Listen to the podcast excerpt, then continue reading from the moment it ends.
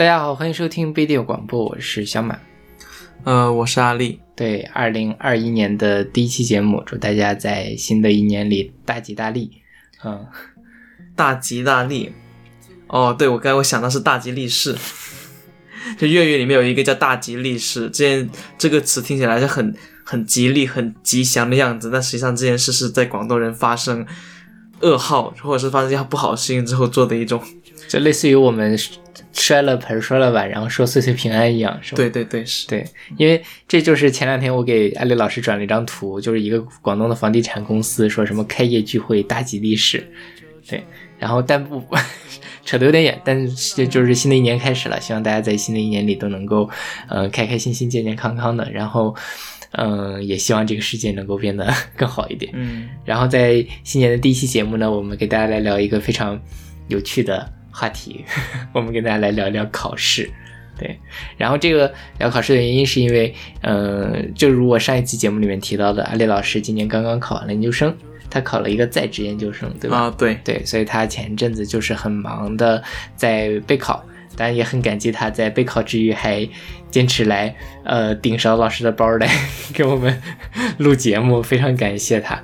然后终于考完了呢，就想跟阿丽老师一起来聊一聊，就是那些跟考试有关的歌，然后顺道也分享一下我们两个人对于这个考试的一些青春回忆之类的。嗯，然后在开始节目之前，先来宣传一下我们的各种收听方式。我们一个微信公众号叫做不一定 FM，大家可以在上面找到乐评推送、音乐随机场，还有每期节目的歌单。在每个推送的后面都会有勺子老师的个人微信号，可以通过那个加他的好友，然后加入我们的听友群。我们还有个网站叫做不一定点 me，也就是必定的全拼点 me，大家可以在上面找到使用泛用型播客客户端订阅我们节目的方法。然后说到考试呢，阿丽老师的考试其实比我多了很多，对吧？因为你考过，你考过几次研？我其实只考认认真真只考过这一次，就上一次我是完全裸考的，然后我。我当时那什么高数啊，这些我全都是空白的。对，对，但我只做了做认真做了英语。OK，所以这一次才是我真真认认真真在考那个英语。嗯，是。然后你还考过公务员对吧？对，公务员考过几次？是。呃，加上国考、省考加起来应该有三次吧。OK，嗯，对。就是跟阿丽老师相比呢，我其实是一个很幸运的人，因为我从小到大的大型考试到我的高考就为止了，而且我因为我是保送的，所以我的高考也是随便考考。你是在凡尔赛吗？现在啊，是的，凡尔赛。这期节目就是我的大型凡尔赛主题。呃，就先首先来介绍，我小升初是考了的，然后我初升高的时候呢，因为我们当时那个县里面这个好呃好学生流失严重，所以当时他们搞了一个掐尖考试。就是找了啊，每个学校分了百分之一的名额，就是你们学校有一百个人、一千个人，就可以有十个人去参加那个掐尖考试，然后考了的呢，就可以直接保送进我们县的唯一一所高中，然后就可以不用参加中考。所以我中考是没有参加的。我高考的时候其实是参加了，但是我之前是保送了，所以我高考的时候也没有什么压力，然后就稀里糊涂考过了。那后来呢，就是嗯，也是保送的博士嘛。然后就我也没有参加过什么公务员考试之类的，所以我我已经十多年没有参加过大型考试了。哎，为什么当时你就是没有想过要去那个市里上学？呃，一方面是因为我们那年的那个县里考了呃一个内蒙古的省状元，哦，就是后来被大家熟知的就是那个著名的游戏博主女流六六，嗯，她就是我的。呃，高中直系师姐也是 那一年的内蒙古自治区的高考理科状元。我妈那个，就我当时就是去了市里念书，还有我妈就一直有点后悔，说就是就是让我去市里念书，然后自由了，然后就把我弄教坏了。对呀，也没有考好。是了。对呀，留在县里没准能考清华呢。那也不是，那也没有，我们县里已经十年没出过清华了。OK，那个时候，对。我刚才问阿丽老师这个问题呢，是因为我们这一期的第一期第一首歌实际上就是讲的这个公务员考试。对，呃，这首歌是来自老王乐队的《稳定生活多美好》，三年五年高普考是出自他们二零一七年的一批无十有五而志于学。然后这个高普考这个名字呢，在大陆这边很多人都会把它联想成五年高考三年模拟。对，因为太像了。但事实上，它这个三年五年高高普考，这个高普考在。台湾指的是公务员考试，它是分为两种不同的类型，普考就是公务员普通考试，高考就是公务员高等考试。它实际上是一种这个呃，在台湾去考这种公职干部、公这个国家公务员的一种途径。然后那个普考的要求是你高中毕业，然后高考分为一二三级，分别就对应你是博士毕业、硕士毕业和本科毕业。所以这个其实是他们那个呃政府遴选人才的一种很重要的方式。所以说，他们这种普通或者初等、高等这三种级别，分别考的是不同级别的公务员，是吗？是的，然后他们还会有各种不同的岗位，这个跟呃大陆这边不太一样。大陆这边其实是那个考的东西应该是一样的吧？对，都一样。嗯，对，但是他们那边是会分成不同的，比如说你是这个商科、工科。理科根据不同的岗位，它是会有单独命题的。嗯然后这种什么高高一、高二、高三，就是高就是那个一等的这个高考、二等高考、三等高高考，它也是有不同的命题的。其实我有看过台湾的那个公务员的考试，嗯非常不一样。他们好像有考文法，嗯，还有考，就是总的而言，他们还有什么填空题之类的，我记得就是很他的题目跟那个国内的题型非常不一样。嗯，对，所以大家觉得很有很有趣，很有意思。是的，嗯对，而且就是相对而言，他们那边的那个，我我觉得啊，他当公务员这个风气没有大陆这边这么的盛行，因为相对而言，他们的那个就业压力没有大陆这边这么的大。嗯，对，但是老王乐队依然是把它 当做一个那个嗯歌歌颂的这个主题，就是因为他们的贝斯手还是什么，就是公务员吗？就是对，因为考公务员，然后就 离队了，他就这样写了一首歌来纪念他。但我我觉得这难道不是反映的应该是做音乐真的很容易走投无路吗？不，但我们只能去考公务员。但其实也不是，说是这个人是说他是家里人觉得他应该去参加高普考，嗯，说他是在台湾的政治大学，他在你在正大念哦财经就应该要去考高普考，他说至少先去考，给家人一个交代。然后这个呃老王乐队的主唱这个叫张立张立长就说大家都把自己的可能性局限到了这些考试里面，对，所以其实呃某种程度上，因为台湾那边他们年轻人也会面临这种社会流动越来越难的问题，所以他们很多人会把这个呃希望，就是其实我觉得跟疫情之后的大陆这边有点像，就是好像其他地东西也没有什么出路，也没有太多的希望，所以大家就去啊、考公务员、考老师、考编制、考国企。我觉得那个国内的公务员考试，它除了疫情，它其实疫情前就已经开始有这个是这个有这个趋势了，有这个趋势了，对特别是大家觉得就是九九六这些越来越可怕对对对之，后，而且以前就是大家会觉得说，哦，OK，我打拼打拼，我是能有好出路的。但是现在就是打拼打拼，我就是资本家的走狗，对啊，就是给资本家打工打工人嘛。今年也是很火的一个梗。就这个东西，这个吹的这个泡泡已经骗不了人了。对你加班再多，人家就大家都开始比加班的时间。是，所以就是要找一个稳定的那个呃渠道。然后说到这个呃考公务员儿，其实在我们家那边是非常流行的。我的高中同学、初中同学有一大半儿都回内蒙当公务员儿或者考事业单位去了。嗯，然后我们那边还有一个非常，有一年我回家过年，就是那个街上有一个巨幅广告，提车羊，什么，就是他这个题是题目的题，车是那个自行车的车，羊是这个人的姓，这个人跟我爸好像是高中同学还是同事啊之类的，以前也是那个教育系统的，后来出来了，专门去辅导大家去考编，考什么。哦，对，然后是夫妇搞得跟那个明星似的，这个呃一对夫妻的一个照片，然后旁边还有什么呃什么朝为什么读书郎，暮登天子堂，然后提车羊祝您这个考编考什么，反正好奇，好看，好好好有趣味性的广告。对呀、就我觉得是那个呃很很有意思，因为在东北那边。大家以格外的重视这种稳定的东西，很多时候大家就哪怕子女在外面混得好好的，家里说，哎，你在外面太苦了，回来考个编之类的，就是感觉是一种我们的一种社会趋势吧。那你们在年轻人里面，他们自己怎么觉得呢？他们也觉得公务员是个好出路吗？是的，就我觉得，尤其是打拼了几年，你没有什么进展的，很多人都愿意去回家考考编考研。因为就是在广东那边的话，在大学学校里面考公务员是是非至少在至少在我那个年代是很不浓的，大家都觉得公务员是走投无路的一个选择，是，就觉得好像就我找不到工作了，或者我不想找工作，我觉得我找不到好工作，嗯嗯。我才会想才去会去考公务员。但是我后来发现北方这一边的人是有很多人是从大学就开始要准备考公务员的，是的而且他自己也认认同这件事情，对呀他觉得公务员是最好的工作。是呀我，觉得这个区别挺大的。是的，对，很很真的很多人都这么觉得，就是从上到下，从家就是父辈，然后到自己，慢慢的都会往这个方向去走。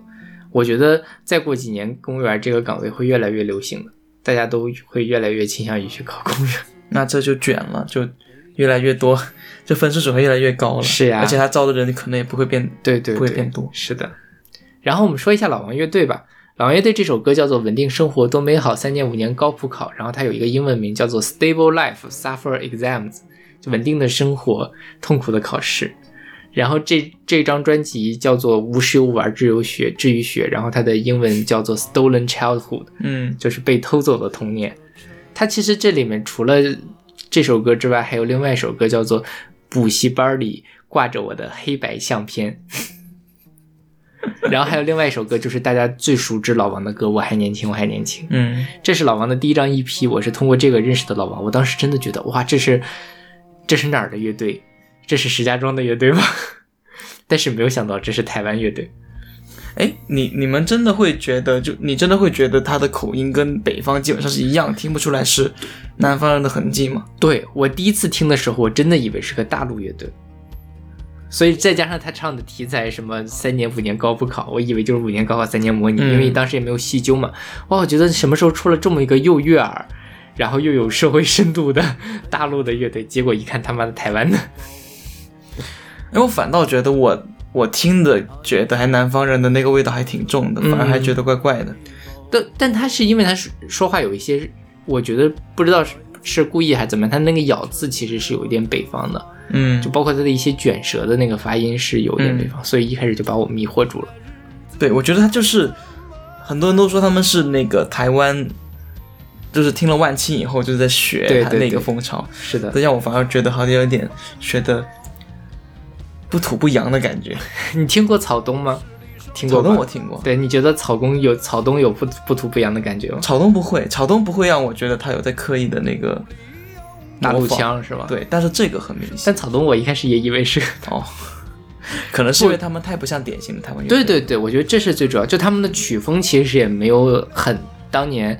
呃，一零年代前后的台湾的小清新乐队，对。或者是他的那种音底台湾音地乐队的那种感觉，因为台台湾音地乐队总给你一种清新的、轻盈的感觉，嗯。或者即便是那种 比较苦的，像就是会唱一些现实的东西的，他的那个腔调和他的口音跟我们听到的老王、听到的呃草东都都都非常不一样。对，而且他们两个应该是丧吧，就是更它不像是苦，它是丧，它就是那种很颓废的那种感觉。是丧这个事情是台湾这几年那个摇滚文化的一个核心了，嗯，对 也是因为这个，所以我觉得呃。不管怎么说吧，我你刚才说到万青了，我觉得万青真的是从一零年开始影响了一批，无论是大陆的还是台湾的摇滚乐队。对你从这个里面还是能够听到一些万青的那种影子在里面，包括他对弦乐的运用啊之类的，嗯是是会有的。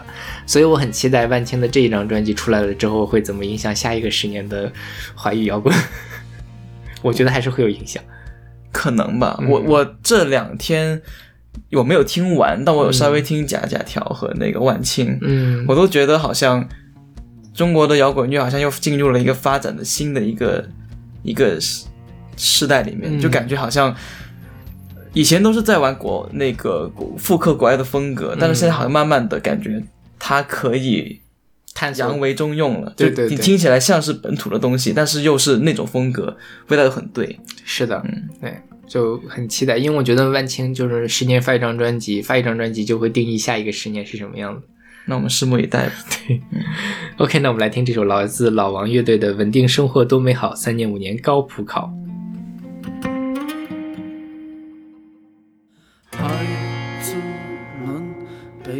沉重的背包。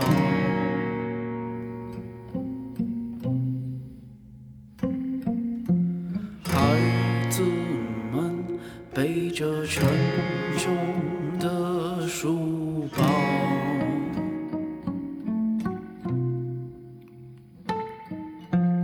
孩子们背着沉重的背包。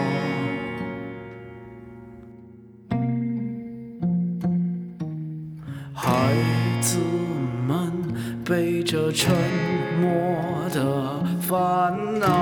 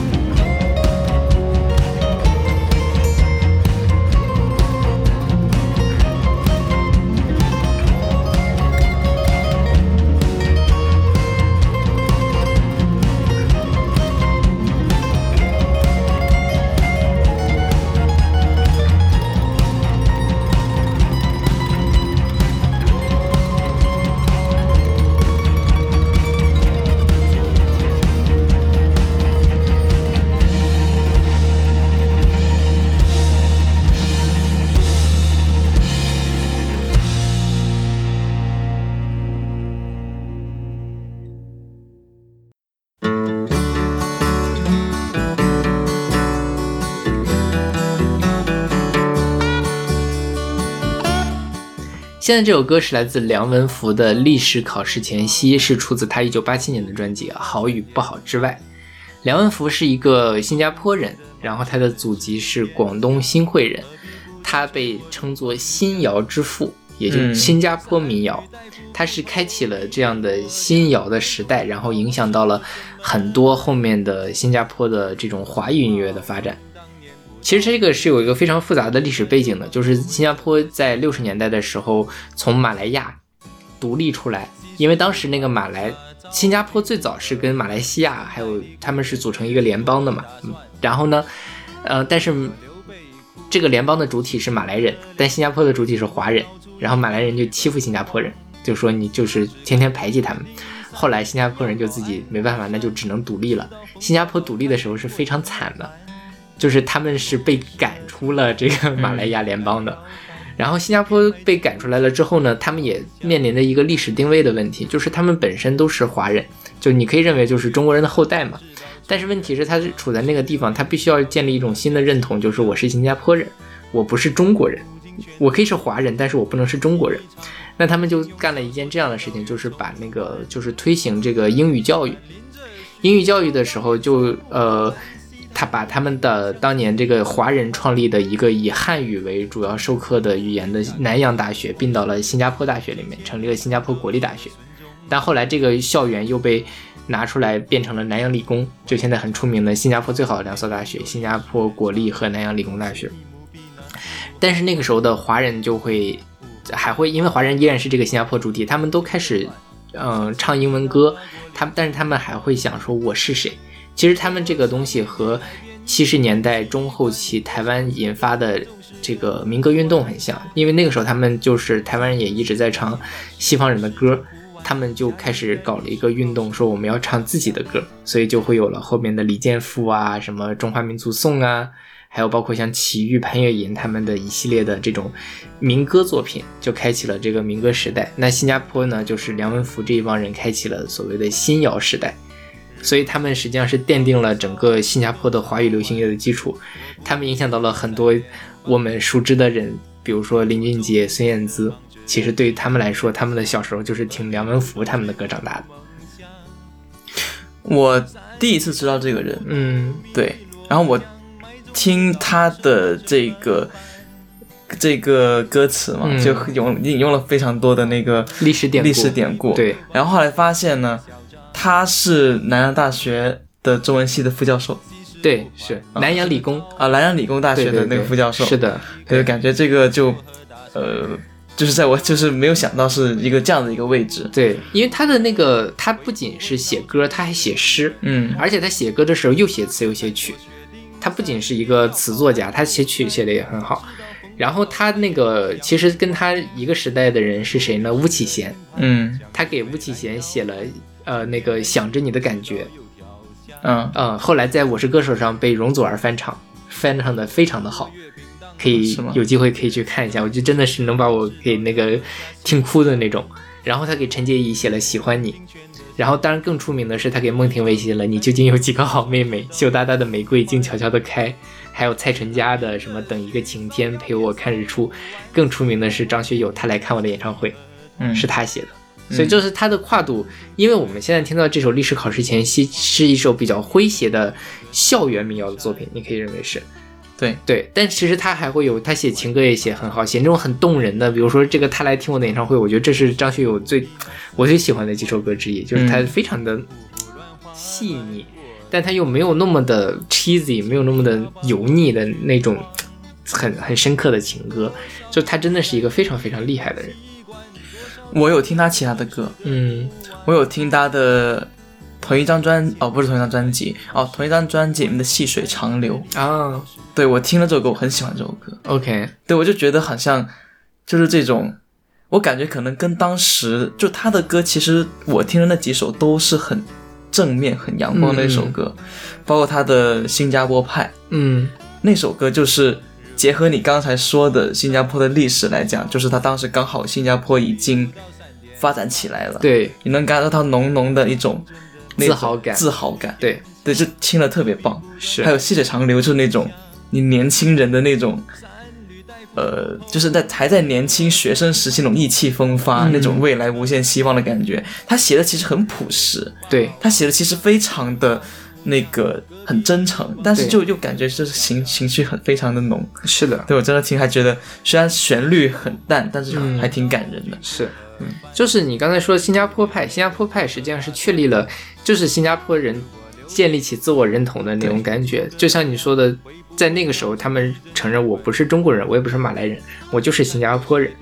在那个时候，然后细水长流这个也是很有意思，就是有一年新加坡的总理李显龙来访华，然后大家去这个中国这边的总理去招呼招呼他去那个人民大会看演出，然后就演绎了这首歌。嗯嗯，就是他在，就是在在大陆这边其实也是有很就是知名度也是会有一些的。然后还有就是孙孙燕姿，其实为了每每一年的新加坡国庆，都会有那种庆典主题歌嘛。孙燕姿唱过很多首，基本上都是她写的，哦，OK，是吗？嗯所以就是那种新加坡国宝级的人物了，我觉得是，嗯。然后还有就是这首歌，其实我觉得非常有意思，它叫《历史考试前夕》嘛，它是在讲历史考试之前我的一些乱七八糟的想法，比如说什么，如果秦始皇把书都烧完，我就不必读到三点半，等等等等，就是非常有趣的那种初中生的面对考试那种状态，希望他们都死光光，现在我就不用学习了那种感觉，很很很好玩。然后这里面有一些我非常有意思，就是他会讲引用很多典故，比如说三闾大夫不投汨罗江，卖粽子老王生活怎么办？三闾大夫就是屈原嘛。这个故事，这个典故我当然是懂的，但是他又解讲了一些什么事情？若非十二金牌将岳飞来调反，今天还吃不吃到油条香？嗯，它涉及到油条这个东西是怎么来出现的？源是吗对，你知道吗？我不知道，我也不知道。所以有关系吗？有关系的，是这样的，就是当年呃岳飞不是被那个秦桧给害死了嘛？嗯然后呢，嗯，有一个人就是做面点的人知道了这个消这个消息，非常的痛恨秦桧，于是呢，他就把面揉成了就是两个面团贴在一块儿，捏成人形，放到油油锅里面炸，就说这是油炸秦桧。，OK，嗯，然后后来呢，这个人又被追杀了嘛，就是发现了这件事情，那怎么办呢？他们就把这道菜呈给了当时的皇上，说这个东西是油炸烩儿，然后皇上吃了，哇，真好吃，然后说那就叫油炸烩儿吧，那秦桧就有苦说不出，于是所以油油条在有些地方现在依然被叫做油炸烩儿。啊所以说油条原来历史那么悠久吗？这可能是后人附会的，是吧？但是就是说它是重点是，呃，要两个两个面片儿贴在一块儿一块儿下锅炸嘛，嗯，对吧？但这个是很油条的一个基本形态，对然后还有一个就是那个，呃，我吃过月饼，当然知道朱元璋。朱元璋跟月饼有什么关系呢？不知道。我也不知道。然后说是什么呢？就是在元末的时候，朱元璋不是起兵反元嘛，然后他们要传递消息，他们约定在八月十五这一天起义，以互赠月饼的方法把这个字条夹在月饼中来传递消息。于是中秋节就开始吃月饼。哇哦！所以说这个歌词里面真的隐含了非常多 对历史小常识。但是我其实蛮好奇的，就是这种故事，我觉得咱们小的时候好像都没有再听过了。对，嗯，就也没有人在跟你说吃吃吃油条、吃月饼的时候再给你讲这种故事了。我不知道他是这个那个时候的新加坡的华人文化真的还是很浓重的这么一方面我觉得他可能是有有有兴趣了，他自己也是中文系的教副教授啊。对另一方面的话，就是那个时候我觉得肯定环境比现在华语华华文教育会好很多。，对，而且最关键的是，如果他是在新加坡，他是生于新加坡的，应该是，那在新加坡上历史居然是中国历史。所以我一开始都不知道新加坡的，我、嗯我以为他至少是台湾的吧。，对呀、啊结果竟然是新加坡人，我不知道那个时候他们是不是真的在学中国历史或者怎么而，且你听他的口音，其实他口音是有点广东的腔。因为他就是广东人啊。所以我一开始还想是不是台湾呃香港人在台湾发展，然后出了这首歌。OK 后来发现是新加坡，我觉得还挺奇怪的，因为新加坡其实它本土好像没有，他有出本土捧出来的那个明星吗？林林林俊杰算吗？孙燕姿也是啊，哦，海蝶音乐是新加坡的，是吗？对对对，他就是海蝶的，梁福就是海蝶的。嗯，嗯，所以就是嗯、新加坡的那个流行音乐还是自成一派的了。他比较擅长那种细腻，包括像是那个许美静唱《城里的月光》啊的那个，然后后来的蔡淳佳之类的，蔡健雅也是啊，因为在我心目中，新加坡好像一直它都没有自己的一个新加坡的那个音乐的感觉，你更多的是像台湾音、台湾流行乐的感，觉，因为他们都是会往台湾去发展了。对，嗯，我去新加坡的时候，我去去过一次新加坡，我去新加坡开会，本来还想去体验一下当地的音乐文化，结果发现就是没有，嗯，因为毕竟还是一个小城市嘛。新加坡的人口应该还没有香港多，应该差不多、哦、没有，但是应该也差不了很多，差不了太多。香港当时流行文化最火的时候，应该也就五六百万人而已。对呀、对呀、所以我觉得这个还是有别的原因导致的了，不单只是人口。是，嗯。就是新加坡的乐坛跟台湾乐坛勾连的很紧了，嗯。包括像马来，像梁静茹啊、戴佩妮，其实都是马来人嘛，就是都会跑到台湾去发片，因为他们沟通也什么，新加坡某种意义上是大陆跟台湾的一个桥梁，所以呃，就是我觉得有时候看看新加坡的文化还挺有意思的，就是我们是说着一样的语言，也是同样一个民族，但是出来了很多不一样的故事。嗯，是。OK，那我们来听这首来自梁文福的《历史考试前夕》。如果秦始皇少书都烧完，我不必读到三点半。如果周公真的忙着治天下，何必不断催我入梦乡？三闾大夫不偷汨罗江，卖粽子老王生活怎么办？如果楚霸王当年不到乌江，隔壁班刘邦不会这么嚣张。即使不还杀，昭君不和番，现代的古典美人作何打算？如果刘备哭不出诸葛亮，会不会闹出一阵剧本荒？只看过《薛丁山》，偏要考安禄山，知道冯宝宝他演过杨玉环。呃若非时而金牌，将岳飞来调翻，今天还吃不吃到油条香？我吃过月饼，当然知道朱元璋；吃榴莲，知道郑和下西洋。胡金铨的戏里听过东西唱，看金庸小说知道袁崇焕。只谈林则徐烧鸦片烧不完，西太后偏偏相信义和团。珍妃不该嫁给那个光绪皇，几千年等到一个孙中山。万里长城长，没有历史长，考试题目比那思路还弯。五胡乱华乱，我的脑筋更乱，心情比那八国联军慌。多少年的改变已经很习惯，多少次革命总是革不完。哦，谢天谢地，近代史老师讲不完，下一代历史考试不敢想象。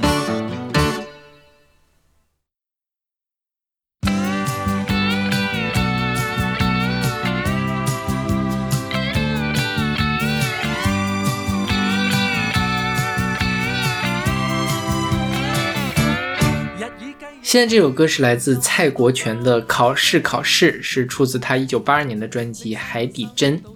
蔡国权呢是一个香港歌手，然后他当年非常的火，就是呃也算是非常这个呃有又能唱又能写的一个创作人。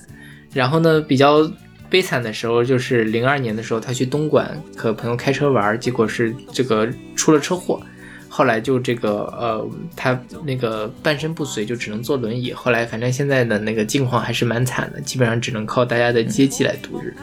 然后他的那个嗯、最出名的作品其实是徐小凤的《顺流逆顺流逆流》对，对这个那天我跟阿丽老师聊的时候，他你是是很熟悉这首歌是吗？对，这个很火。嗯其实蔡国权我之前是不认识他的，嗯所以说有人说他怎么比刘德华刘德华还火，这个我真的觉得有点夸张，嗯，但就是我后来发现他有很多他写的歌是在广东、香港地区是大 hit，嗯。对，包括像顺流逆流，还有他的什么不装饰的梦，嗯，这些歌都都是我以前小时候在我妈的那个歌单里。播的歌单里面是有听过的歌。OK，对，呃，插播一句，顺流逆流在广东话里面怎么念？顺流逆流，就是没有这么拗口是吧？对，顺流顺流逆流。OK，嗯，然后他还有一首歌是那个钟镇涛的《曾经》，他是作的曲。那这首歌的作词是林夕，这是林夕的第一首出道的词作，嗯，所以蔡国权还是非常厉害的，就是那个嗯就是辈分还是很高的了。嗯，对对，然后这首歌叫做那个考试考试，它其实我觉得就是在讲，就是那个考试之前的一些胡思乱想嘛，哎，我不想考试，这个跟父母父母的压力呀之类之类的那种东西。然后，但是它因为它是粤语嘛，所以其实也听不特别明白。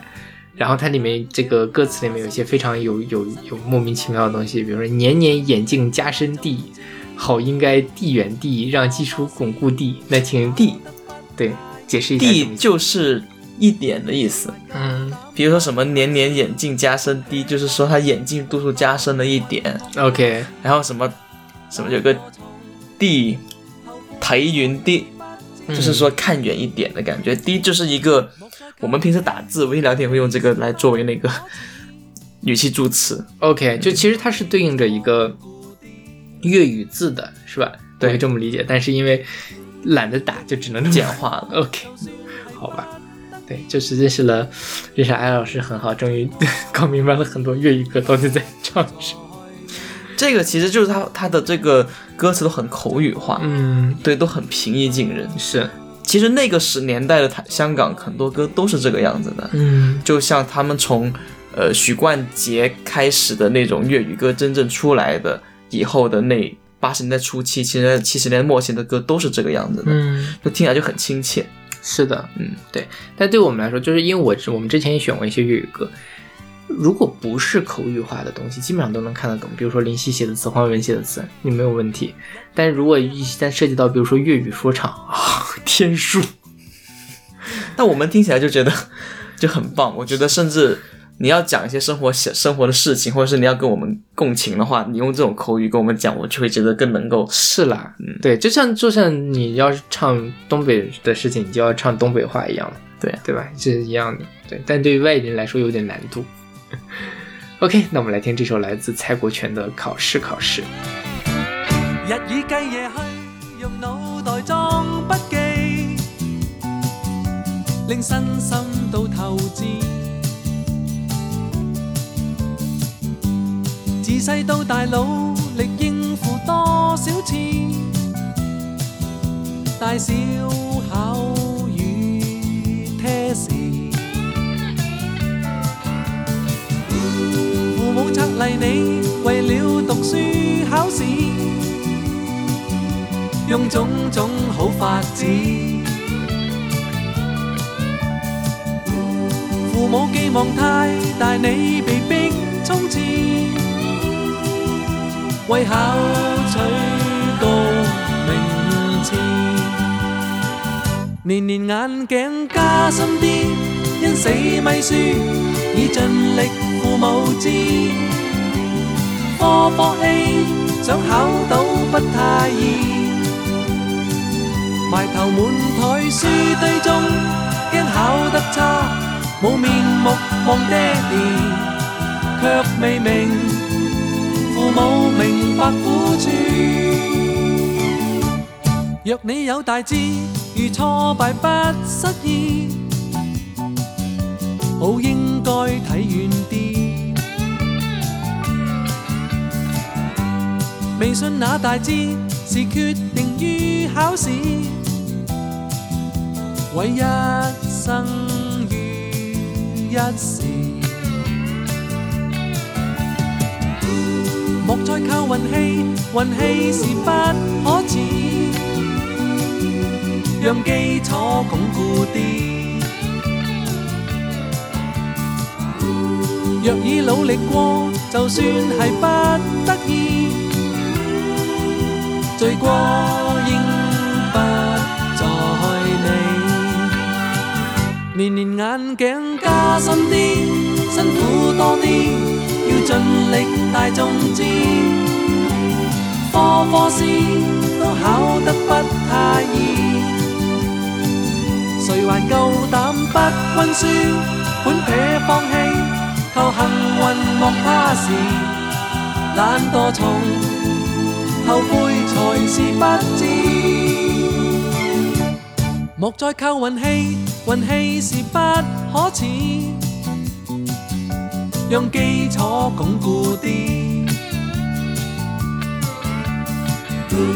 若已努力過，就算係不得已，醉過應不再理，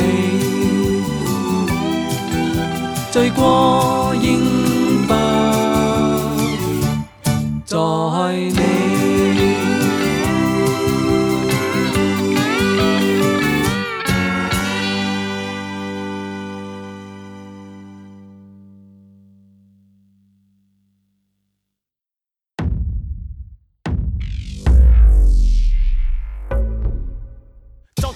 现在这首歌是来自法老的《上学威龙》，是出自他二零一九年的专辑《上学嗨 Mixtape》。法老是一个呃国内的说唱歌手，然后他参加过这个呃有嘻哈，然后还有这个第二季的有嘻哈，然后反正两季成绩都不是特别好。然后呢，他但他在那个这个说唱圈还挺出名的。然后今年出了一张专辑，叫做《科幻小说》，然后它里面有一首跟呃西藏悍悍匪 X X X L 合作的一首歌《My Idol》，然后这个 X X X L 就是韩红。哦，好好，我已经听过这首歌，你记得吗？我我听过，我听过 这个名字，我刚才还在想说这是谁，好熟啊。然后，嗯，就是他的歌，我觉得有一些是不错的，就你能感觉到他想法很飞。但这张新专辑我其实没有那么喜欢，嗯就是感觉，就反正是有一点通无聊的说唱，因为对我来说，我说唱这个风格本身就不是我特别喜欢的一个风格，嗯所以你必须要有一些特别抓住我的地方才可以。但是，呃，但这张专辑又缺了一点这个东西，但是韩红还是很抓人啊，就很有趣，真的吗？我我就很有趣了。哦，反差太大了。对对对，然后那个这首歌叫做《上学威龙》，这首歌我觉得就非常有意思，它就是一反那种说唱里面装逼，老子最厉害，老子天天泡妞，呃，开开车拿枪这种东西。他说：“老子最牛，老子是上学威龙，你们谁也考不过我。但实际上他们也有也有提到女性，就是讲说就是坏人都勾搭女生，女生都来勾搭我，”对，有这样的歌词，就是他是一个学习很好，但是大家都喜欢他的人。对，所以他其实就是把一种那个说唱里面的某种东西给迁移到了学霸身上，是，就是还是一种很装逼的状态，但是他的装逼的过程不是说我是靠那种其他的传统说唱里面的那些钱呐、或者说老子说唱天下第一这种东西，而是老子学习天下第一。所以是你吗？对呀、全校第一是我，第二是我表姐。开学典礼，校长卖掉房子给我交钱。对，但我对我我我我表姐也考上了清华了，就是就是但我们俩不是写的吧？但我们但我们俩不是一个学校。然后什么呃爷过目不忘，默写背书从来不准备，高数地理文言为 inside 买 DNA。就我觉得某种程度上，数学就是 inside 买 DNA 的一个东西。OK，嗯。不在我 DNA 里面。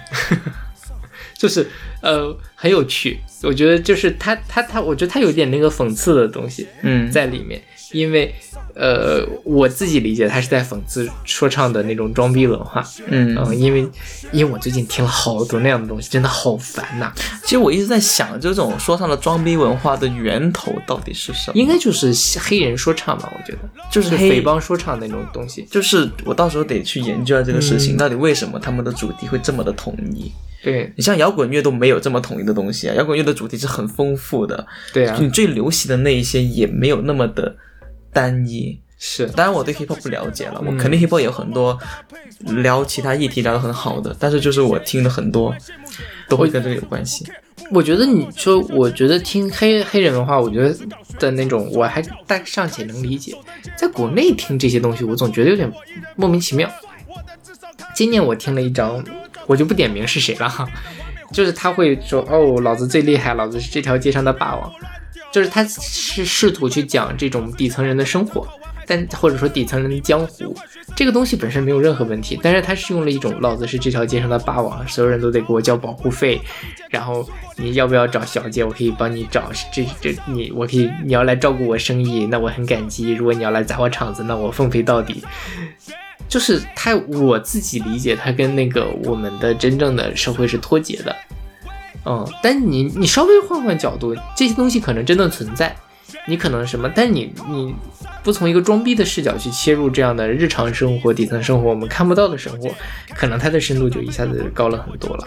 我觉得可能还是受原来那个呃欧美 hip hop 影响很大，然后他直接挪用过来，真的很奇怪。是的，对。嗯然后这首歌叫做《上学威龙》，它的那个用点应该是《逃学威龙》，嗯，是周星驰的一个电影。你看过这个电影吗？我看过，我三部都看过。三部吗？对。叫什么？其实《逃学威龙》的第一部，嗯，如果我没记错的话，嗯，它应该是讲的是那个呃一个警察，周星驰演的是一个警察，但是他得卧底进学校里面，嗯然后去抓那些坏人，，OK，然后他就这边经历的故事，包括跟老师谈恋爱啊什么的，就这类型的故事。哦，听起来好有趣。我没我我不知道是不是啊，我我可能记错了，因为周星驰也演过别的校园文化的那个嗯校园的那个那个 OK，电影啊。对于你们来说，那个呃，就周星驰是很很就大家都会看的东西是吗？嗯，大家都会看的东西。嗯但是对我自己来讲，因为那个年代实际是那个港产片出了太多喜剧片或者经典喜剧片了，所以周星驰并不是唯一，嗯但他的确是改变了，甚至影响了我们一代人表达幽默的广东人和香港人表达幽默的方式。嗯嗯，某种程度上，周星驰也影响了我的上一辈的内地人，就他们看《大话西游》，然后所有人都会什么，如果有再给我一次机会，什么再给我一个期限，那是一万年。因为《大话西》这个事儿之前我们也在那个节目里面聊过，就是《大话西游》刚兴起的那个年代，正好是国国内的 BBS 升兴起的年代，大家开始有能力去传盗版资源了，然后也没什么可看的，于是《大话西游》就成了大家心中永远的青春神话。所以就还挺不一样的，因为我们就是或者说在那个时候是没有什么机会能够看到那么多周星驰的电影的。就是比较有趣的是什么呢？就是这一句话是普通话的版本比较火，嗯其实上这句话的粤语版本在我们那好像没有任何的涟漪，没有人会用粤语去讲这件事情一萬年，啊，就係冇話係咩，呃，原句怎么说来着？如果让我设定一个期限，我假如再俾我一個期限，嗯我會講，一萬年。我會係一萬一萬年，哦。但这句话就不会在粤语世界里面会流流行。，OK，所以对，所以这个东西其实大《大话西游》当时在香港是票房票房惨败，啊、当时是红是在国，就像你说的，通过一些高校的 BBS 火起来的。对对。最后成为了永恒的经典。对，是，然后其实就是关于 Auto Tune 的使用，嗯我本来是不太想 Auto Tune 的东西，嗯但我觉得这首歌的副那个副歌就是上学威龙这段的嗯 riff 用的很好。是啊，就是就是你不能乱用嘛。我觉得 Auto Tune 你在讽刺某个电鳗吗？啊是，所以姐你接着你欠我的用什麼還？对，那个是什么？但是就像之前我们也讨论过 Hyper Slash，我觉得他们用 Auto Tune 就没有问题，但是它就是某一种稳定的风格，它可以表达出来他想要的东西。但是包括像这个，我觉得它也是有一些那个戏剧感的，对，对，这就没问题。但就我觉得你作为一个创作者，你还是要掌控你的表达的内容，你输出的东西到底是什么？就至少它可以在某某个层面上能实现自洽就好了。嗯，OK，那我们来听这首来自老法老的《上学威龙》。早晨系上最鲜艳的红领巾，小黄帽搭配 swag 到报纸背心，公交车上美女学姐投来羡慕眼光，但是我不 care，目标望向学校前方，敬礼三十二下，送给职岗学长。走入教室，开始首单接棒，全班四十八本作业由我一人负责。我的智商堪比再世诸葛，早操动作奥运会级别的完美弧线。我每天在家里面重复练习五遍，我乱屌啊，考试永远考一百分。考试前泡的红茶考完还是保温。你们这些坏学生不配拥有脑门。我嚣张的就像脸上长着豹纹，我把闹铃调慢，为了多上一节课。如果连续调慢八天，也就多了一节课。我是上学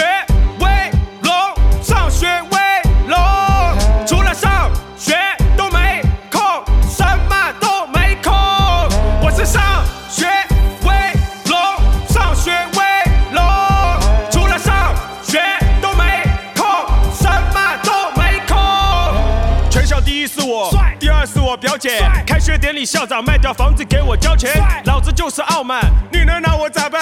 坏学生都排队模仿，想要做我盗版，但是我要警告你们这群傻蛋，你们这些小孩只配回家去舔东北大板，违反校规校纪实在太过大胆，你敢走进网吧，我就把你小腿打断。考试如同战场，城南永远是我主场，同甘同桌，令你列祖列祖无光。扔掉你的香烟，你这个坏孩子，我不跟你们玩，这是一帮败家子。你继续偷看啊，是瞎子，也找个老鼠夹才能把你夹死。也过目不忘，默写背书，从来不准备。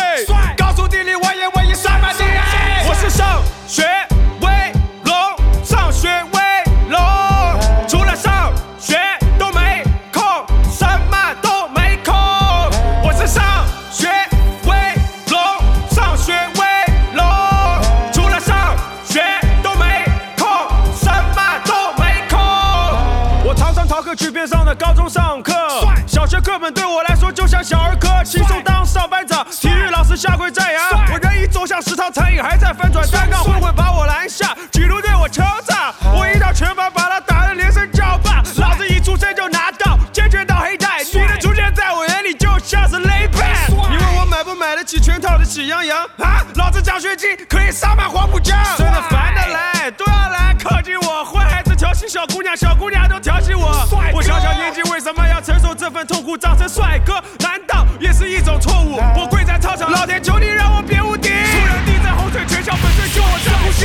上学，上学，上学，上学我要上学，上学，上学，上学，我要上学，上学，上学，上学，我要上学，上学，上学，上学。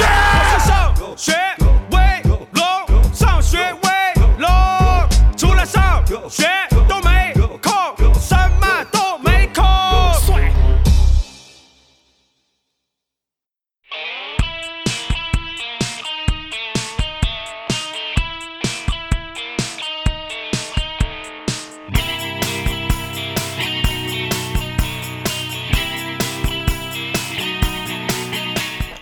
刚才我们讲的都是跟这个考试真的相关的歌，那么除了跟考试本身相关呢，所有的事情都能跟爱情扯上关系。那我们就来聊一聊爱情中的考试。现在这首歌是来自孙燕姿的《随堂测验》，是出自她零一年的专辑《风筝》。你之前听过这首歌吗？我没有，哦，你真的是对华语华语大流行很不熟悉。这首歌很火吗？作为一个孙燕姿歌迷，我表示它很火。那我不是孙燕姿歌迷，我也不是华语乐的。对，就是这个歌算是孙燕姿，因为孙燕姿的快歌本身就没有那么多，这个是在快歌里面算是比较那个什么的。哦，我一直以为孙燕姿这种类型的歌很多，绿光啊，这个那个的会有一些了，对，而且它会有很多这种听起来不是很流畅的流行音乐。不流畅吗？对我那随堂测验这个就不是一个听起来不是一个很就就有点通常的那个嗯好走向是吧音乐呀，啊对对对所以我觉得就是这一部分的，虽然我对它不熟悉，但是因为印象中有这种歌，嗯所以它就也形成了我觉得说是这个孙燕姿比较特立独行的那个性格。是有了，对，包括他，你想他的这《风筝》应该是他第二张专辑还是第三张？然后他第一张专辑那个第一首歌是《超快感》，嗯嗯，这是一个也是一首快歌，然后就直接确定了他的那种飒爽的那种状态嘛。后面才是天黑黑，就是那种小女生的状态。但你想，如果第一张专辑全都是天黑黑那样的歌，好则好矣，那就她就是另外一个梁静茹而已。对，而且他是怎么做到，就是他的曲风和他本人的性格应该是贴的，是的，嗯，这就很就就很很好，非常好。是的。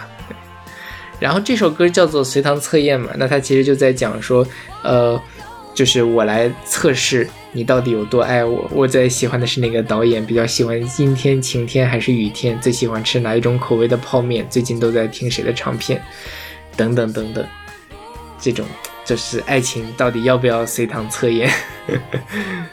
对，然后你爱上了我哪一点？所以你觉得要吗？这个事儿呢，就说到这个测验啊，我没有在这种事情上那个什么，但我我有两个，一个是我在豆瓣上我有一个帖子，就是我当时写了好多条，就是加几分减几分，然后哦就是说我我这个我 对，但是呢，嗯，通常讲最后我发现我真正谈恋爱的人都是那个在那个打分表上打分很低的人，为什么呢？我觉得就是那样的人，即便他可能完全不符合我的想象中的期待，但我还是喜欢那个人，那可能就是真的喜欢。所以这是我这是第一个我觉得我随堂测验的这个 问题。然后还有就是他这里面说这个什么我喜欢的哪一个导演，阴天、晴天还是雨天？其实我小的时候，我年轻的时候还是蛮期待别人能够多了解我一些的，就是我或者说反过来讲，我所有的喜好我都要让你也喜欢。我不仅是你要了解我，甚至还需要你要喜欢。我喜欢苏打绿，你就要喜欢苏打绿；我喜欢孙燕姿，你就要喜欢孙燕姿。后来我发现这事儿其实是非常的？第一很难，第二其实也不公平，因为我好像也没有那么想要去喜欢别人喜欢的，或者我没有办法去喜欢别人喜欢的所有的东西，所以我所以就是没有那么的说我们一定要在所有的地方有都有 match，有一点两点我们能够对到一起，喜欢同一个导演，或者说同时都喜欢阴天雨天，喜欢一个口味的泡面，不需要每一条都符合，有一一两条符合，我觉得就就就很好。而且如果大家都喜欢同样的东西的话，就会越来越窄啊。你肯定要知道一些，如果对方能知道一些你不知道的东西的话，是啦，对对对对，虽然你不一定感兴趣。是，是但就是我觉得像你说的，就是嗯、就或者说像这首歌里面讲的嘛，你你的爱是否太表表面？就是以前可能都喜欢那些比较表面的东西，就是我们在某一点上达到了一种非常奇妙，但是事后发现完全不值一提的契合，于是就喜欢上了那个人。但后来觉得哦，好像这件事情其实也不重要，就是谈恋爱还是要看一些比较本质性的契合的程度，我觉得那个是更重要的东西。OK，那我们来听这首来自孙燕姿的《随堂测验》。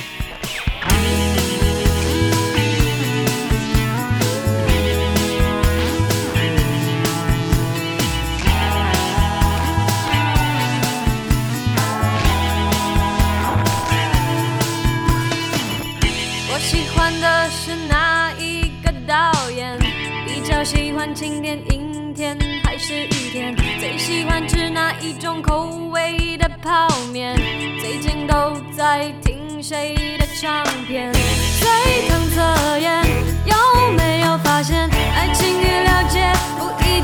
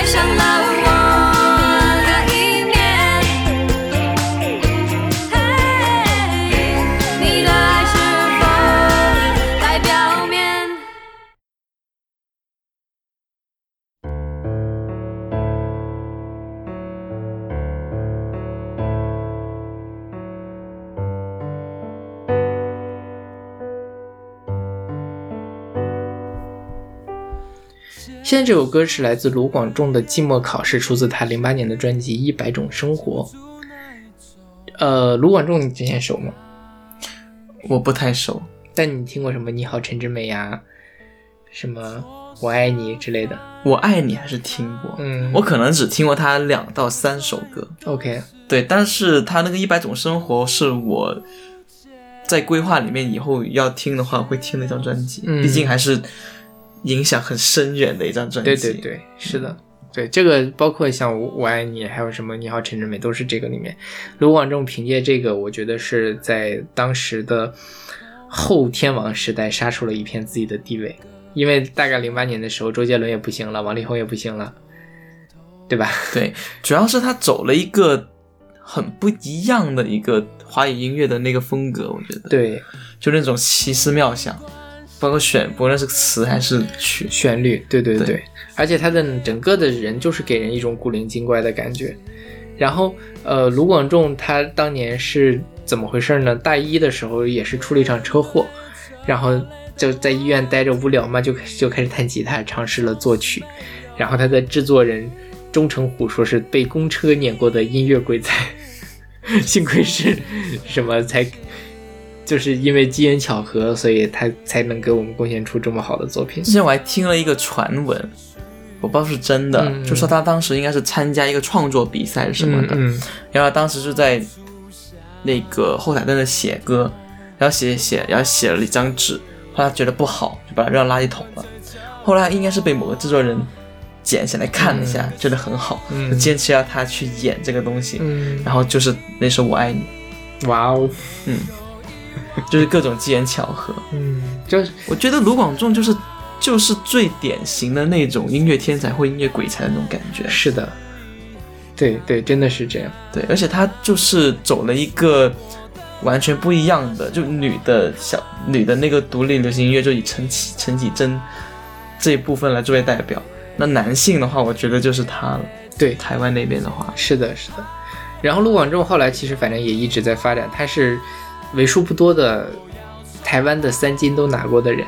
嗯他是金曲奖就不用说了，然后他拿过金金钟奖的影帝，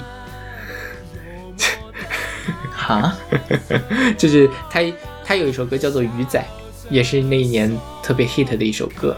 然后那个是一个台湾的电视剧叫做《花甲男孩转大人》里面的一个主题曲，然后他在那里面演男主角，拿了那一年的金钟奖的最佳新人和最佳男主角，OK，非常厉害。然后他今年也有一首大 hit，就是刻在你心里的名字，嗯，就台湾的那个 BL 的电视电影的那个主题曲，拿了今年的叫最佳原金马奖的最佳原创电影歌曲，所以就是非常厉害。而且你想，这么多年了，十几年了，他还一直都有这么丰沛的创作输出，是是非常难得的一件事情。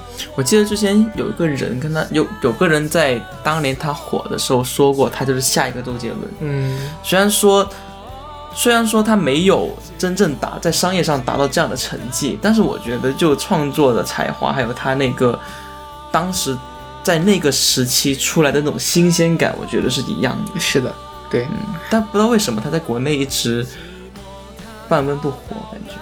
对他，因为我觉得还是歌比较小众吧，所以没有办法在那个特别大的就是什么。然后当他后来真正说创作出了大 hit 的，比如说像鱼仔呀、刻在你心里的名字的时候，就已其实经因为一些其他的原因，嗯所以他在这边其实也是一个不太不尴不尬的位置，没有机。会了，就对对对，就就很很什么。然后这首歌叫做《寂寞考》，这歌我觉得非常的有意思，就是他说的是寂寞在考验着我这种感觉，就在图书馆里怎么样，然后呃寂寞它考倒了我，这是意外，我好想重来，只想只好在图书馆找回一点浪漫，幽默的安慰着我，然后笑着说，就让我寂寞考，寂寞的过，寂寞的过。结束十页的笔记，寂寞还在我身边。我觉得应该每个有认真读书人都有这种感觉，曾经过吧？我还没有、你没有吗？我在图书馆都可开心了。是吗？因为我很少去图书馆，我去图书馆很少。我我我本科的时候不去图书馆学习的，我都是去看书。然后我研究生的时候呢，会去经常去图书馆，但是是为了逃避我在实验室里面，我在实验室很苦闷。所以什么？而且我不考试嘛，这是最核心的。就我这种感觉，因为我可能经历的考试实在太多，嗯大大小小的，这个这种感觉我是就是在前两年还有这种感觉。OK，对，但但是我当时我不是在图书馆，我当时是在家，嗯，就是一个人在家，在一个房间里面的时候，面对那些题目，就觉得就是会有那种寂寞。寂寞，真的就是那种郁闷。嗯，我能理解了。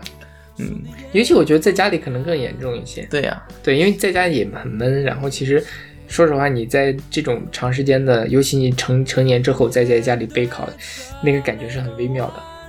我今天就有一个朋友，也是因为那个二战嘛，考研二战，然后他在家里就是憋得要死，天天跟我那个 吐槽啊，这个分享人生的痛苦，但是就好像从家里出来了之后，换了一个环境就好很多。真的，就只要就是你一出来，我所以当时我每天每个周末都会找我一个朋友喝酒，嗯，就固定是他，因为我在那就只有他一个常驻朋友，别的都在都在别的地方。OK，就那个时刻，可能是我这个心里面最开心的时候。嗯嗯，对，对你来说就是寂寞考了。对，就寂寞考。还好你考出来了。对呀、OK，那我们来听这首来自卢广仲的《寂寞考》。结束十页的笔记，记不住那一种感觉。桌上烦人的考题，怎么算也都是无解。谁了解我？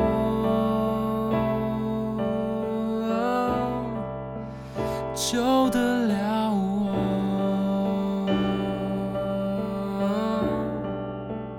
空气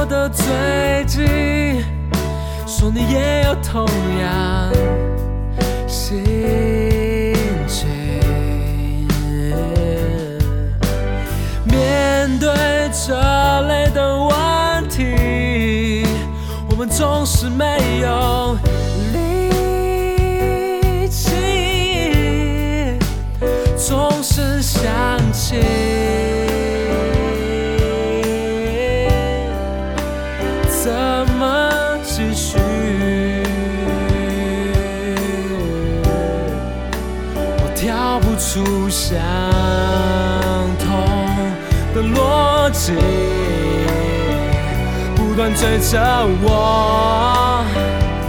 一整个学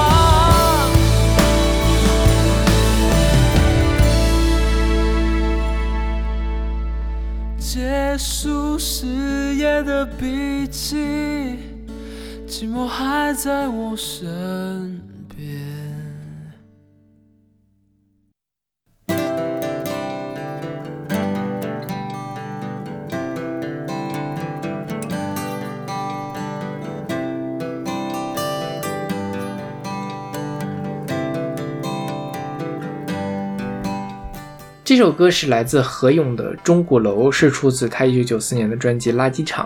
前面可能还都是一些跟考试有关的，无论是考爱情还是考人生、考寂寞，都还在考。这首歌其实我选进来就只是因为它的一句歌词：“是谁出的题这么的难，到处全都是正确答案。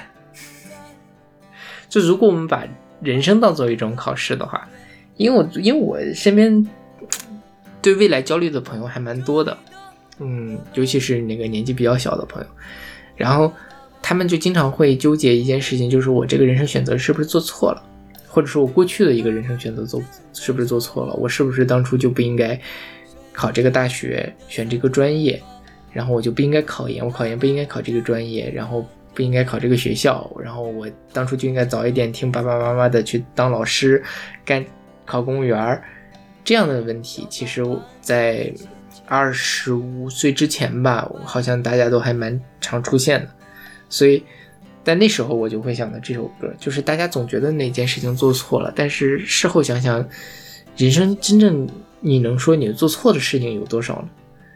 就是到处全都是正确答案，当然反过来讲，就是到处都是错误的，你永远没有办法得到你就是就或者说你你拥有的东西，你你想得到的东西，永远是你不拥有的东西。嗯，之前有个台剧叫《荼蘼》，嗯，就是那个谁杨丞琳，杨丞琳嘛，嗯。杨杨丞琳她拍的那个两个选择，嗯，两个选择其实都没有好结果。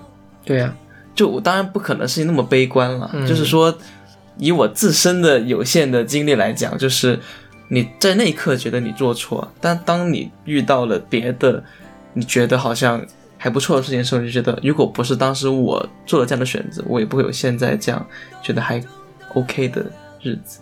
对，就总是会有一段不如意的时间，但是不如意以后有不如意才会有如意。是，而且人生就是你，你你选了之后，你就说会失去很多其他的，那你人生还是要继续过嘛，对吧？没有十全十美这么好的事情了。对，也不也不 不要太纠结那些，就是真的你觉得你错过了什么东西，丢失什么东西，那就是尽量去找补它，能找回来还是能够争取回来一些的，争取不回来的东西，那你就接受它，就是人生未来你要选择的东西还有很多，值得你后悔的东西还会更多。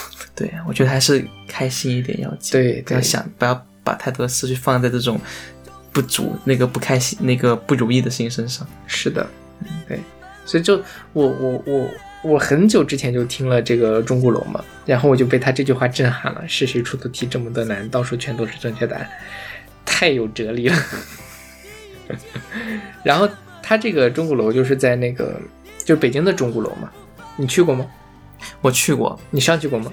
我没上去过，但是这个是我一七年来北京印象最深刻的地方，嗯，就是你从嗯南边的应该是鼓楼，什么大街是吗？对对对，那个往鼓楼方向走嗯。的时候，那那条路我特别喜欢，嗯，就是前面就是一个鼓楼的一个影子，嗯。特别是晚上一个影子，然后是路上人又不是很多。对，那个是因为我当时是第一次来北京，是嗯第一次来北方，然后我那时候看着这个东西，我又很喜欢这首歌，嗯。然后我又知道这个地方以前是国内摇滚乐聚集的地方，对，就各种东西融合在一起，就觉得非常的棒。这个地方，是的，然后那个时候还喝了点酒，啊、就觉得 perfect，一切都是很好。所以这个地方给我印象非常深刻。我现在、嗯我就一直很想在晚上再过去一趟。我实际上我来北来北京一年多了，我都没在嗯晚上在同个时间点去过那个地方。OK，对我只有一次单是路过，所以我还挺想再回去看一下。哦，那边随时可以去了。然后那个有机会你也可以去上一下钟鼓楼，嗯，它那边是那两个都是可以登上去的吧？嗯然后登上去之后，你那个视野其实也很不一样，因为嗯、呃钟鼓楼其实没有很高，但因为那片都是平房，所以你站上去之后就会有一种，尤其是呃冬天夕阳太阳落山比较早的时候，你可以看到那种比较静谧的属于北平的景色，就是可能什么呃京华烟云。就是林语堂的那个小说，它里面很多东西都是围绕着那个鼓楼产生的，然后你就会想说啊，这个七八十年前一帮人红男女在这里谈恋爱，然后我现在在这里就是像在看电视剧一样想象他们的人生，也是很有意思的一件事情。哎有机会可以看一下那个那个那个电视剧，还挺有意思，赵薇演的那个。我看过，我小时候很爱看，哦，这样吗？那你有对他的钟鼓楼的情节有印象吗？但我真的，但我还真的不知道钟鼓楼的事情，我只记得赵薇她的老公是一只，我她很讨厌他。渣男。对，它里面有讲嘛，就是说这个赵薇当时是为了顶那个就没办法冲洗嫁给了那个老三嘛，嗯然后他就会一直在讲一个故事叫猪中娘娘，嗯就是一个人女女孩儿为了就是那个钟一直住不出来，她但他父亲如果钟铸不出来就会被这个呃弄死，于是他就掉跳进了那个那个炉子里面，然后钟就铸成了。所以他其实用这个东西来隐喻姚木兰这种悲惨的为其他人牺牲的这样一个东西。嗯所以其实那个钟鼓楼的印象，就对我来说就印象很深刻。但其实《金环运》的原剧没有那么惨，就是曾孙曾孙雅在那个在书里面是没有那么渣的。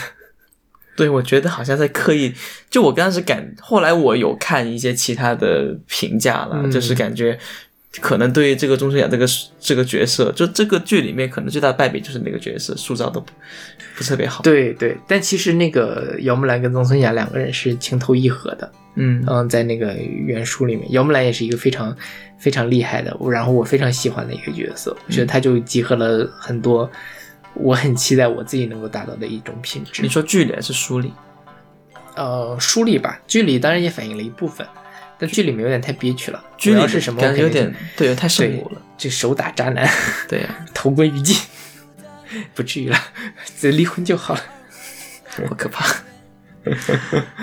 其实说到这首歌，这首歌的它跟考试的那个渊源，嗯对于我来讲有一个其他的一个渊源。就这首歌是我当年高考完晚上，跟我朋友去卡拉 OK 唱完以后，嗯。去上网，嗯。自己一个人去上网通宵听到的歌。嗯。我认识钟鼓楼和什么张楚，嗯，还有窦唯这三杰是在就是在那天晚上我认识的。OK，对，就是就是我就是很奇妙的一个打开了一这种个连接，中国的这个大陆摇滚黄金年代的是一把钥匙。我那个时候听听了他们一些歌，然后又听一些崔健什么的，我就马上发了微博，哇，九十年代的摇滚乐好听，是对印象很深刻。是，我这歌应该是上大学的时候才听到。嗯，就是因为说实话，九就是那帮老摇滚的呃时代离咱们还是很远了，所以还是后来自己慢慢往回找补，才发现哇，真是一个很很很厉害的时代。但就是像何勇，他也很很快就销声匿迹了，因为他就就疯了嘛。嗯，嗯，可能还是因为那个李素丽事件。对对，就反正但那那一批人，某就是我觉得其实那一批人，你要真的来讲，对现在来讲，更像是精神层面的那个怎么说呢？精神领袖吗？还是什么的？嗯就是那图腾一样的，对那一方面的东西。对，如果你要真的比多样性的话，它不一定，单纯音乐性不一定能比得过现在的国内独立音乐。但是就是它当时就是开创性的，就是一个很高的一平地惊雷的那种东西，那种感觉。而且你不管怎么说，他们三个魔岩三杰的那九四年的那三张专辑真的是都很厉害啊，那都是很对，就是每作品都是非常好的作品，嗯对。但就是我觉得某种程度上，真正呃厉害的艺术家往往就是敏感的，那敏感的艺术家往往就是脆弱的，对，所以这三个人 发展的都是蛮令人唏嘘的。嗯。嗯，OK，那我们来听这首来自何勇的《钟鼓楼》。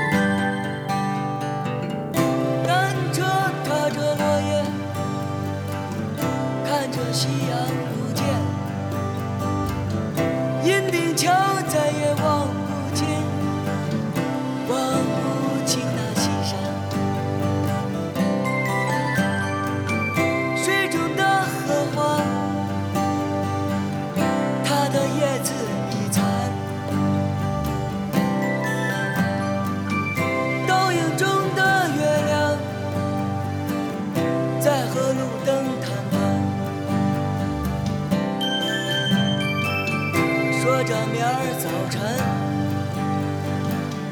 是谁生火做饭？说着明儿早晨，是吃油条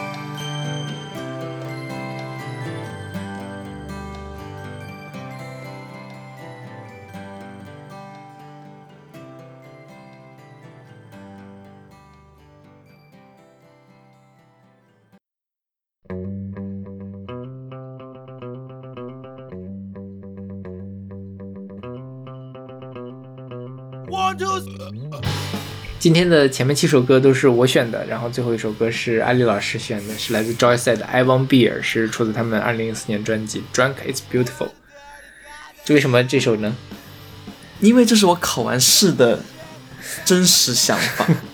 OK，真的就是自从我高中以后开始热爱喝酒以后，这就是我每一次考完试晚上会做的事情。OK，就是我们以前会那个周末会去上网，嗯，然后上完网之后就会去我们那个网吧下面的一个呃摊子吃宵夜。嗯对，这是我们考完试的标准操作，去通宵，然后去吃宵夜。，OK，直到高大学，然后最近考完在职研究生那天晚上，我也是喝了一点点，小酌了一下，嗯，就感觉很舒服，可以是一个释放的感觉。是的，对，就是酒真的是个好东西。对这首歌就 Joyside 的这张专辑，它这首歌叫《I Won't Bear，》，嗯然然后专辑名字叫《Drunk Is Beautiful》，对，所以他们这就是整个专专辑就弥漫着喝醉的感觉，是的，这个就是 Joy 最原始的气质。是，就是我我我听了这个，我就能理解为什么你会喜欢 Joyce 了。就是我如果青春期听到，我也会喜欢。对他，他是真的是我大学听的他们。嗯我之前虽然跟大家已经说过，就是我大学很喜欢 Joy 赛，就是他那种嗯酒醉的气质跟我大学是，也不是吻合了，但是就是某一个气某一方面是很贴合的。是的，然后包括像他那种精神的那种气质，对。对，然后说到这个考试跟喝酒啊，我人生中第一次喝啤酒，就第一次喝酒，就是我初中的时候有一次考完试，班里聚餐，然后就喝了个顿酒。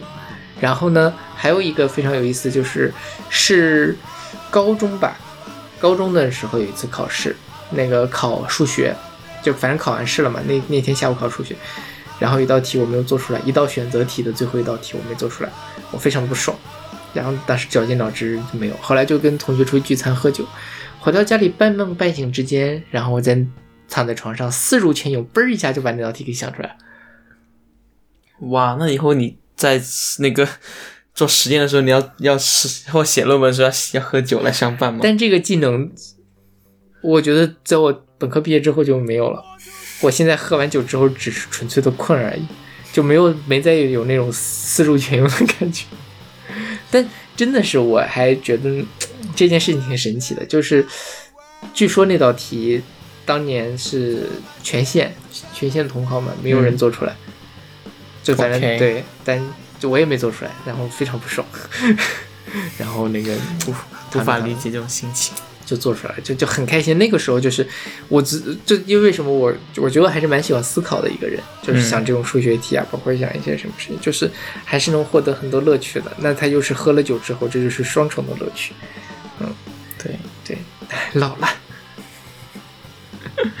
也不是啦，可能就是就是，哦，好像也是老了，智商退退步了。不，不要这样，我还要继续搞科研。但是就是，但其实我以前其实很少会那个那个自己在那个，就我以前不会自己喝酒。嗯我大学大学工作以前，我都是会找我朋友去喝。嗯，我是工作以后，我才慢慢的自己会在家里买啤酒喝。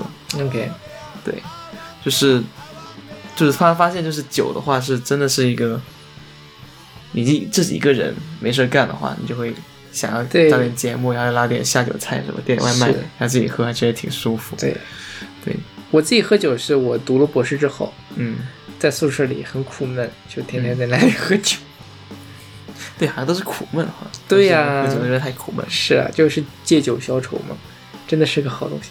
哦我们今天聊的考试不是聊我们这样会好吗？我们这样在里面宣传酒精的这个嗯东西，反正已经考完了，就是那个考完研的同学给已经考完了，然后年前可以稍小酌一点了。北京这么冷，就是还是适合喝点酒暖暖身子的。啊，今天不应该喝，应该喝点白酒暖身。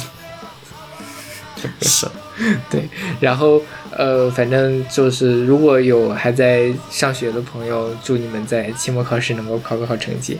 然后如果是考研的朋友，就像艾丽老师一样，祝福你们，呃，能够也有好成绩。嗯嗯，然后如果祝你们如果是这个考公或者干嘛的，反正希望大家都能够上岸了。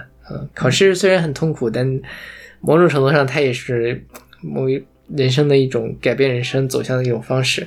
所以，既然大家如果决定了要考考试的话，那就把握住这个机会，然后不要在这上面浪费太多的时间，承受太多的痛苦。嗯，OK，那我们这期节目就到这儿，我们下期再见。再见。One, two,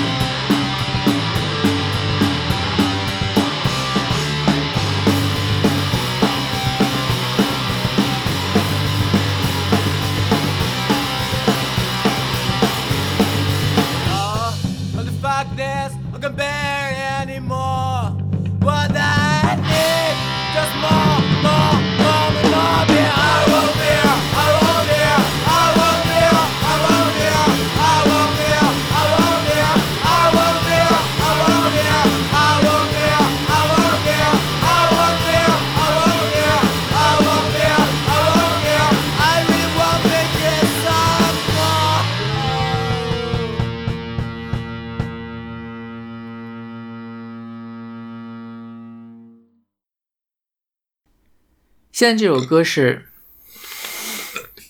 等一下，就是这就是录节目不能喝啤酒。